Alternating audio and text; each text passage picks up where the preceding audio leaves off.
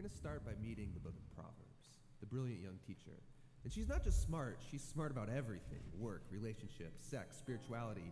She has incredible insights, things you wouldn't see on your own. Yeah, she would be the perfect friend to have around when you need really specific advice. So, what makes her so smart? Well, Proverbs can see things that most people don't see. She believes that there's an invisible creative force in the universe that can guide people in how they should live. And you can't see it, just like you can't see gravity, but it affects everything that we do. So, what's this force? Well, in Hebrew, it's called chokhmah, and it usually gets translated into English as wisdom. It's an attribute of God that God used to create the world. And Chokhmah has been woven into the fabric of things and how they work. So wherever people are making good or just or wise decisions, they're tapping into Chokhmah. And whenever someone's making a bad decision, they're working against Chokhmah. Right, or as it says in Proverbs chapter 1, the waywardness of fools will destroy them, but the one who listens to wisdom lives in security. So it's like a moral law of the universe. Yeah, it's a cause effect pattern, and no one can escape it. And Proverbs personifies all of this as a woman. Yeah, Lady Wisdom. Right, and she roams around the earth calling out, making herself available to anyone who's willing to listen to her and to learn. Which leads to the second thing Proverbs believes that anyone can access and interact with wisdom and use it to make a beautiful life for yourself or for others. You can create with it like a designer. Yes, in fact, chokhmah in Hebrew isn't simply intellectual knowledge. The word is also used to describe a skilled artisan who excels at their craft, like woodworking or stonemasonry. So you show you possess chokhmah when you put it to work and develop the skill of making a good life. Okay, that makes sense. So let's do this. Let's go find some wisdom. But before you do, Proverbs has one more really important thing to consider. Chokhmah isn't some impersonal force, it's an attribute of God Himself. And so in Hebrew thought, your journey to becoming wise has to begin with what Proverbs calls the fear of the Lord. It's this healthy respect for God's definition of good and evil. And true wisdom means learning those boundary lines and not crossing them. Now, all those ideas you just unpacked are in chapters 1 through 9 in Proverbs. But when I think of the book of Proverbs, I think of the collection of sayings, the Proverbs themselves. Tell me about those. Yeah, those are what you find in chapters 10 on to the end of the book. It's a collection of hundreds and hundreds of proverbs about any and all aspects of life. And Chokhmah gets applied to them, resulting in this wise guidance to help you find a path towards success, and no matter what you do. If I design my life with these sayings, life is going to be good. Yeah, or as Proverbs puts it, it'll give health to your bones, prosperity, a long, rich life. Which is a really big claim. But you can see how it's often the case. Wise people, they tend to do better. Things usually work out well for them in life. And so that is the promise and the wisdom of the book of Proverbs.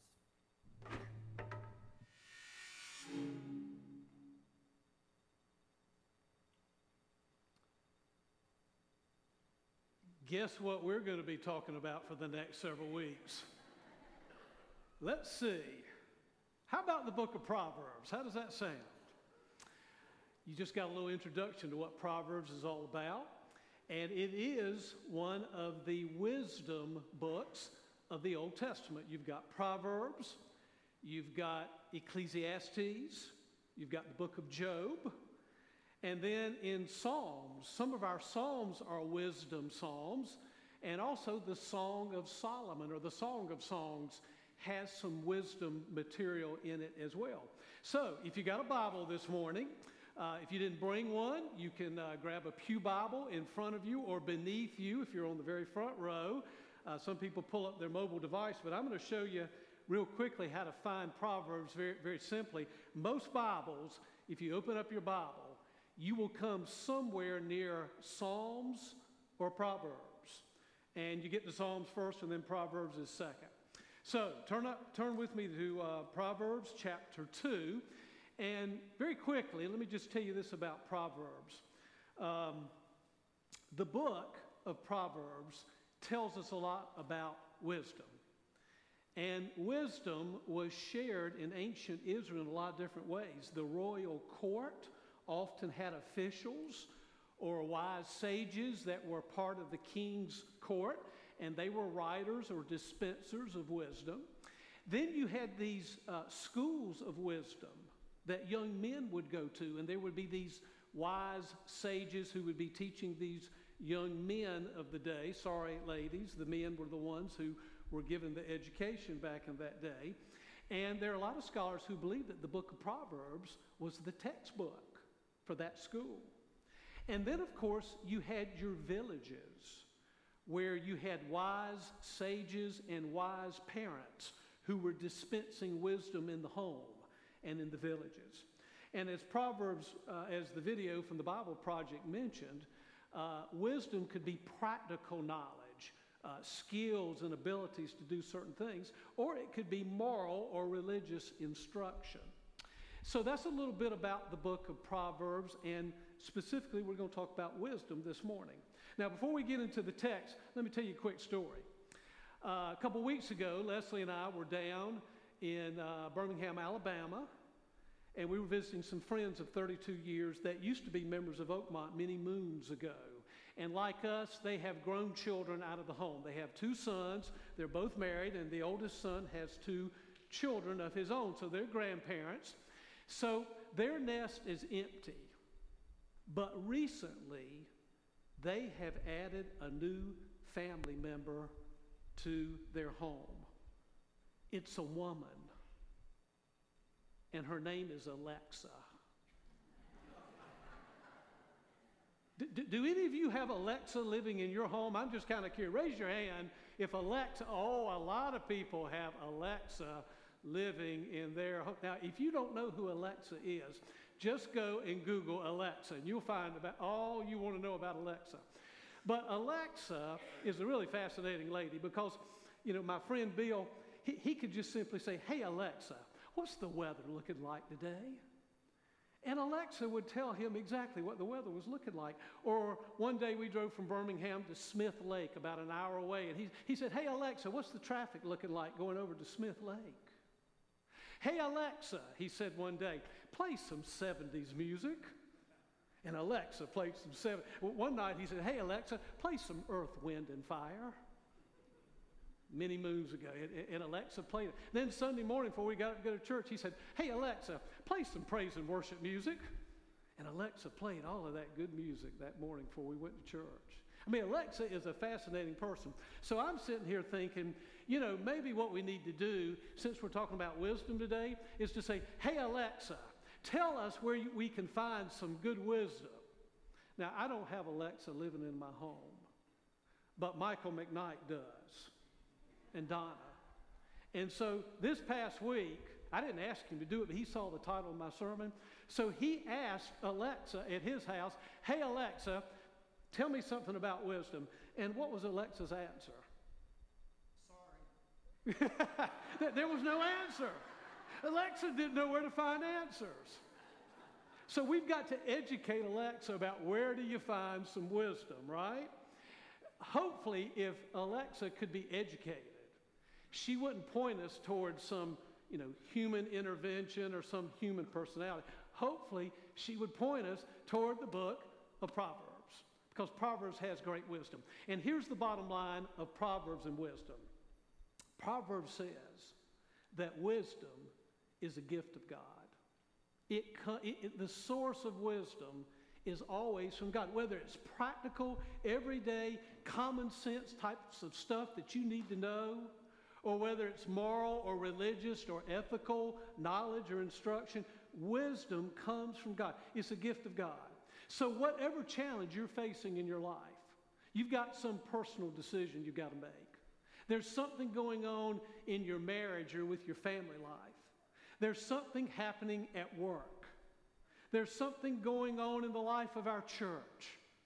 And certainly think about all of the national and global issues and problems and challenges that we face right now. Just, just think about it immigration, health care, the growing student educational debt in our country, the issues of poverty and hunger and homelessness, nuclear proliferation, Think about all the countries that are trying to acquire the ability to build a nuclear weapon. Think about all of the national and global problems that we face today, and the Bible would say there's an answer of wisdom that is found there.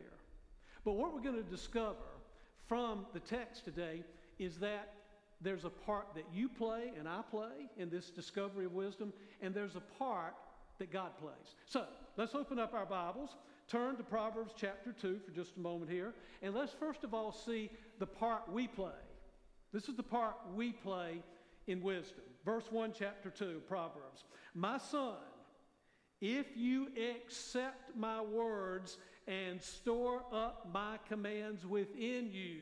Now, see, this may well be a wise old sage in one of those schools where Jewish boys are. And so he's trying to say, hey, first thing you've got to do in, inquire, in, in acquiring wisdom is you've got to accept my words. You've got to store up my commands.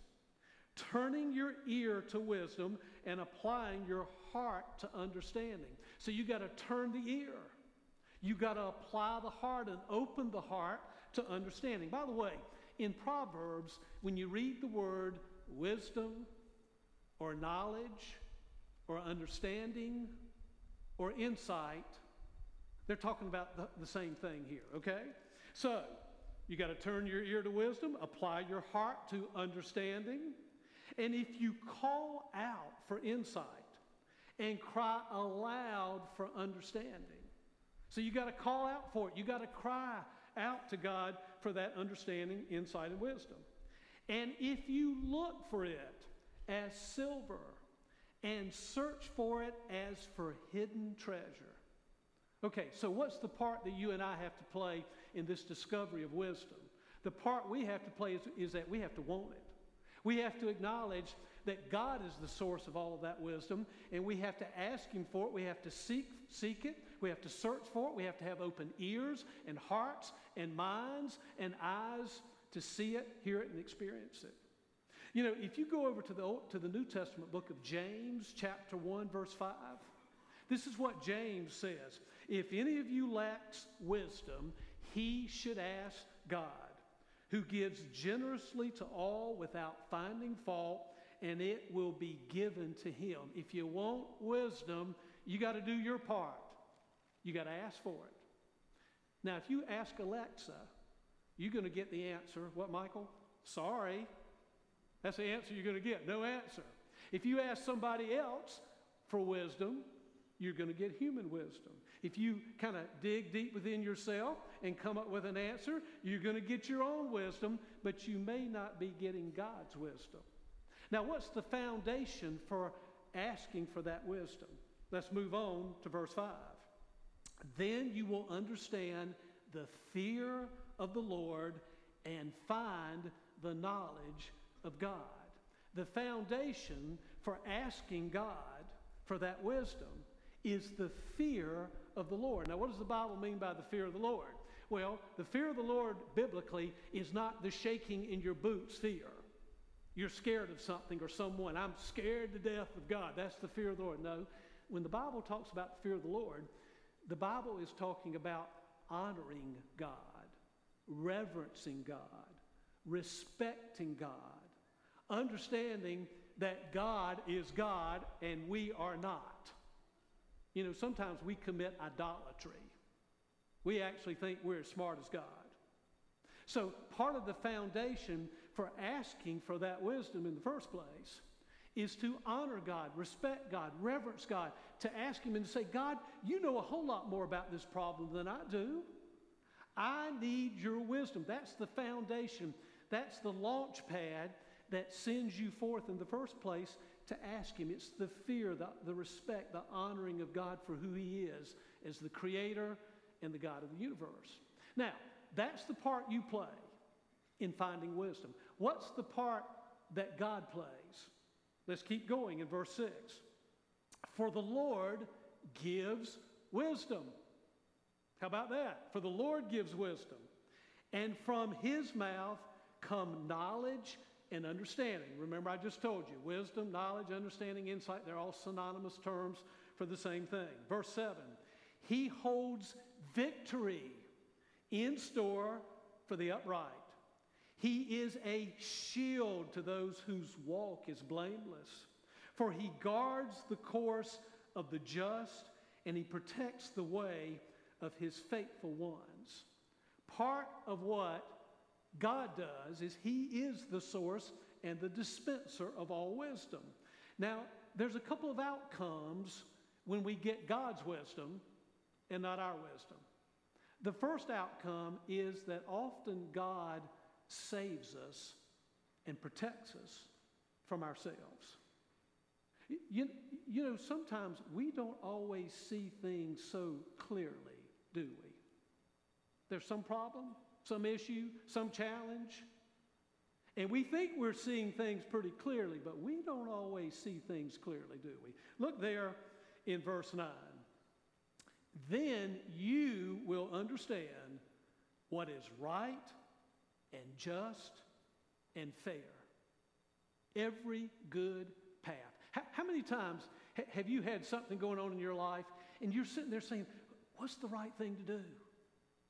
I just want to know what the right thing to do is, or I want to know what the just thing to do, or the, I want to be fair to my children. I want to be fair to my colleagues at work. I want to be fair to the folks that I'm dealing with in the life of church. I mean, just fill in the blank. You want to do what, what's right and just and fair, right? So let's keep going. For wisdom, verse 10 wisdom will enter your heart, and knowledge will be pleasant to your soul. Discretion will protect you, and understanding will guard you. There are times, folks, when we don't see things so clearly. And we need to be protected from ourselves. And that's why we need to say, God, give God, I, I don't want to look at this from anybody else's angle but your angle. Give me your wisdom. We need to be protected and saved from ourselves. But the writer of Proverbs also understands that there's a lot of evil forces and wicked forces in the world. And we need to be protected from those forces and those people as well. Keep going in verse 12 because verse 12 reminds us that God also will save us from the influence of others that's not positive and good. Look in verse 12. Wisdom will save you from the ways of wicked men, from men whose words are perverse, who leave the straight paths to walk in dark ways, who delight in doing wrong and rejoice in the perverseness of evil, whose paths are crooked and who are devious in their ways. You know, one of the things that I said all the time as a parent when my kids were growing up. And I still hear parents saying it today, so I know that it's still a reality. You know, I wanted my kids to hang around good kids who would be good influences on their life. Parents, isn't that what we want? And, and hey, it doesn't matter how old your kids are. You, hey, if they're in their 20s, 30s, or 40s, you still want, want, want them to hang around good influences, people who will be positive in their life. But you know, that's not true only for our children. It should be true for you and me too. We need to guard and to keep our hearts and to make sure that the people that we're listening to, the influences in our life, are positive. Because we've got a lot of folks in the world who are saying things and doing things, and we need to make sure that the people we're listening to and paying attention to are positive, good influences in our lives and not wicked, evil influences, as the writer of Proverbs is talking about. You know what happened, I'm presuming, yesterday in El Paso, Texas, at the Walmart shopping center. If you haven't heard, at least 20 people are dead. 26 others have been shot. And I didn't know even until just a few minutes ago when I checked the internet that another incident happened last night in Ohio.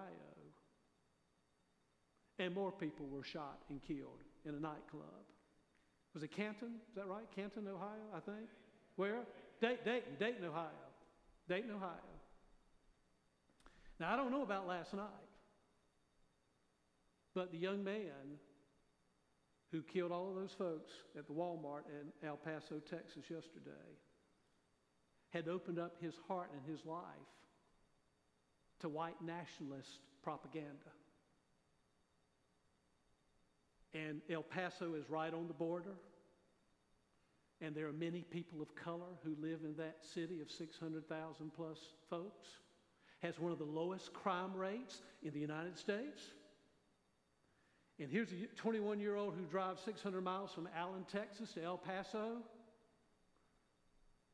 because he doesn't think that people of color are as good as white folks. And this is the sad thing. And, and I wrote this down just so I would not forget. Do you, do you realize that this year, this is the 250th incident of mass shootings in our country? Do you realize that t- to date, 281 people have been killed and 1,025 people have been shot? Somebody is not listening to good voices and to good influences. And it's having an effect on people's lives and families. The writer of Proverbs knew what he was talking about. We need to seek out the wisdom of God. We need to be protected and saved from ourselves sometimes. And we also need to be protected and saved from the wicked ones who would tell us to be less than who God created us to be. And white supremacist, nationalist propaganda is not Jesus, folks. You and I know that. So you see, we need God's wisdom. We need God's wisdom. Craig Barnes is the president of Princeton Theological Seminary. He, he tells the story of several years ago of a student who came into his office.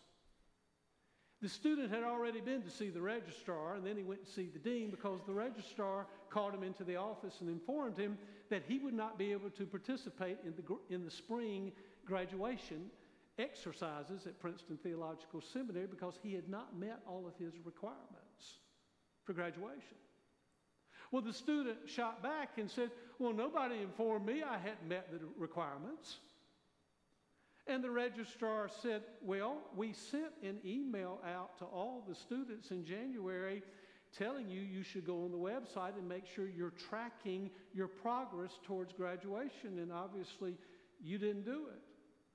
So, not to be deterred, the, the um, student appealed from the registrar to the dean, and the dean told him the same bad news you're not going to graduate. And now the student is sitting in Craig Barnes's office as president of Princeton Theological Seminary, pleading his case. So the student starts out by saying, my mama and daddy have already bought plane tickets to come here to Princeton next week for graduation, and they're going to be so embarrassed and so disappointed if I don't walk with the rest of the students. And Craig Barnes said, Well, you know, there was a notice that was sent out that invited you to track your progress towards graduation back in January. And the student replied, Well, you know, that website is so difficult to navigate.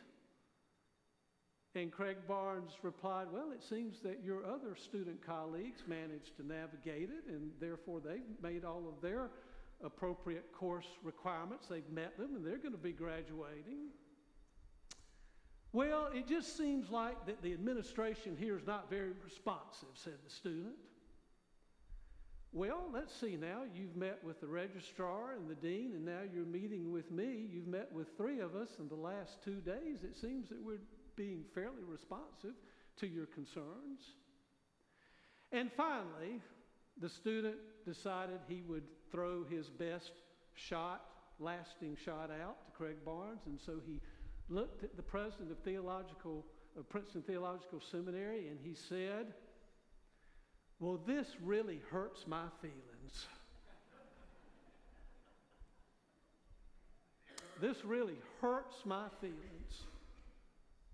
Craig Barnes writes that he's dealt with a lot of students through the years, and he's never had one in a situation similar or even different from this come into his office and say to him, This really hurts my feelings.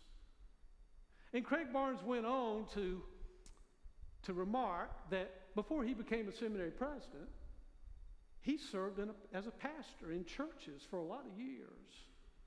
And he writes that he spent a lot, in fact, most of his days in the local congregation waiting through hurt feelings, including his own at times. And believe it or not, pastors are human beings. If you pinch us, we'll say ouch. And if you say something, it can hurt our feelings every once in a while. So Craig Barnes looked back at the student and he said to him, You do realize that one day when you become a pastor, you're going to have hurt feelings all the time, don't you? And the student just looked at him and kind of sighed and stood up and put his book bag on his back and walked out of his office.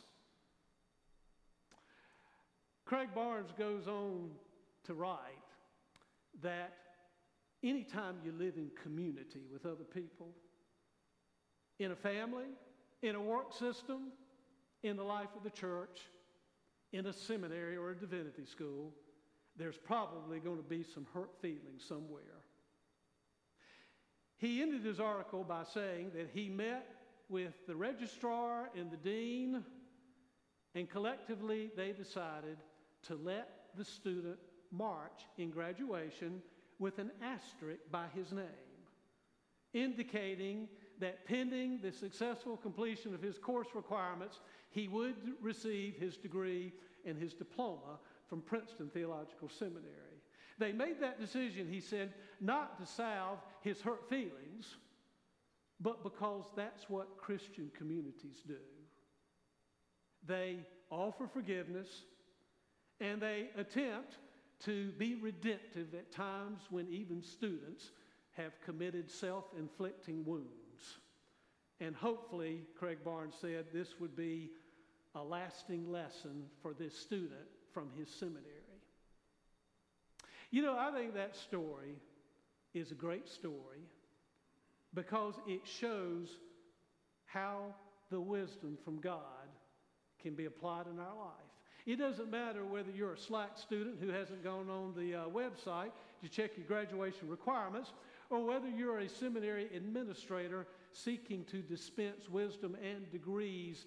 The fact is, at times in our life, we all need a wisdom, as the book of James says in the third chapter, that comes from above. It doesn't matter what practical problem you're trying to solve or what deep ethical, moral, spiritual problem you're trying to tackle, Every one of us needs the wisdom that comes from God. If you ask Alexa for it, you're probably going to hear sorry. And if you ask another human being, you're going to get what human beings can give. But if you prayerfully ask God for wisdom, the promise of Proverbs and really of all of Scripture is that God is the giver of wisdom, and He freely gives that gift to you and to me. Amen.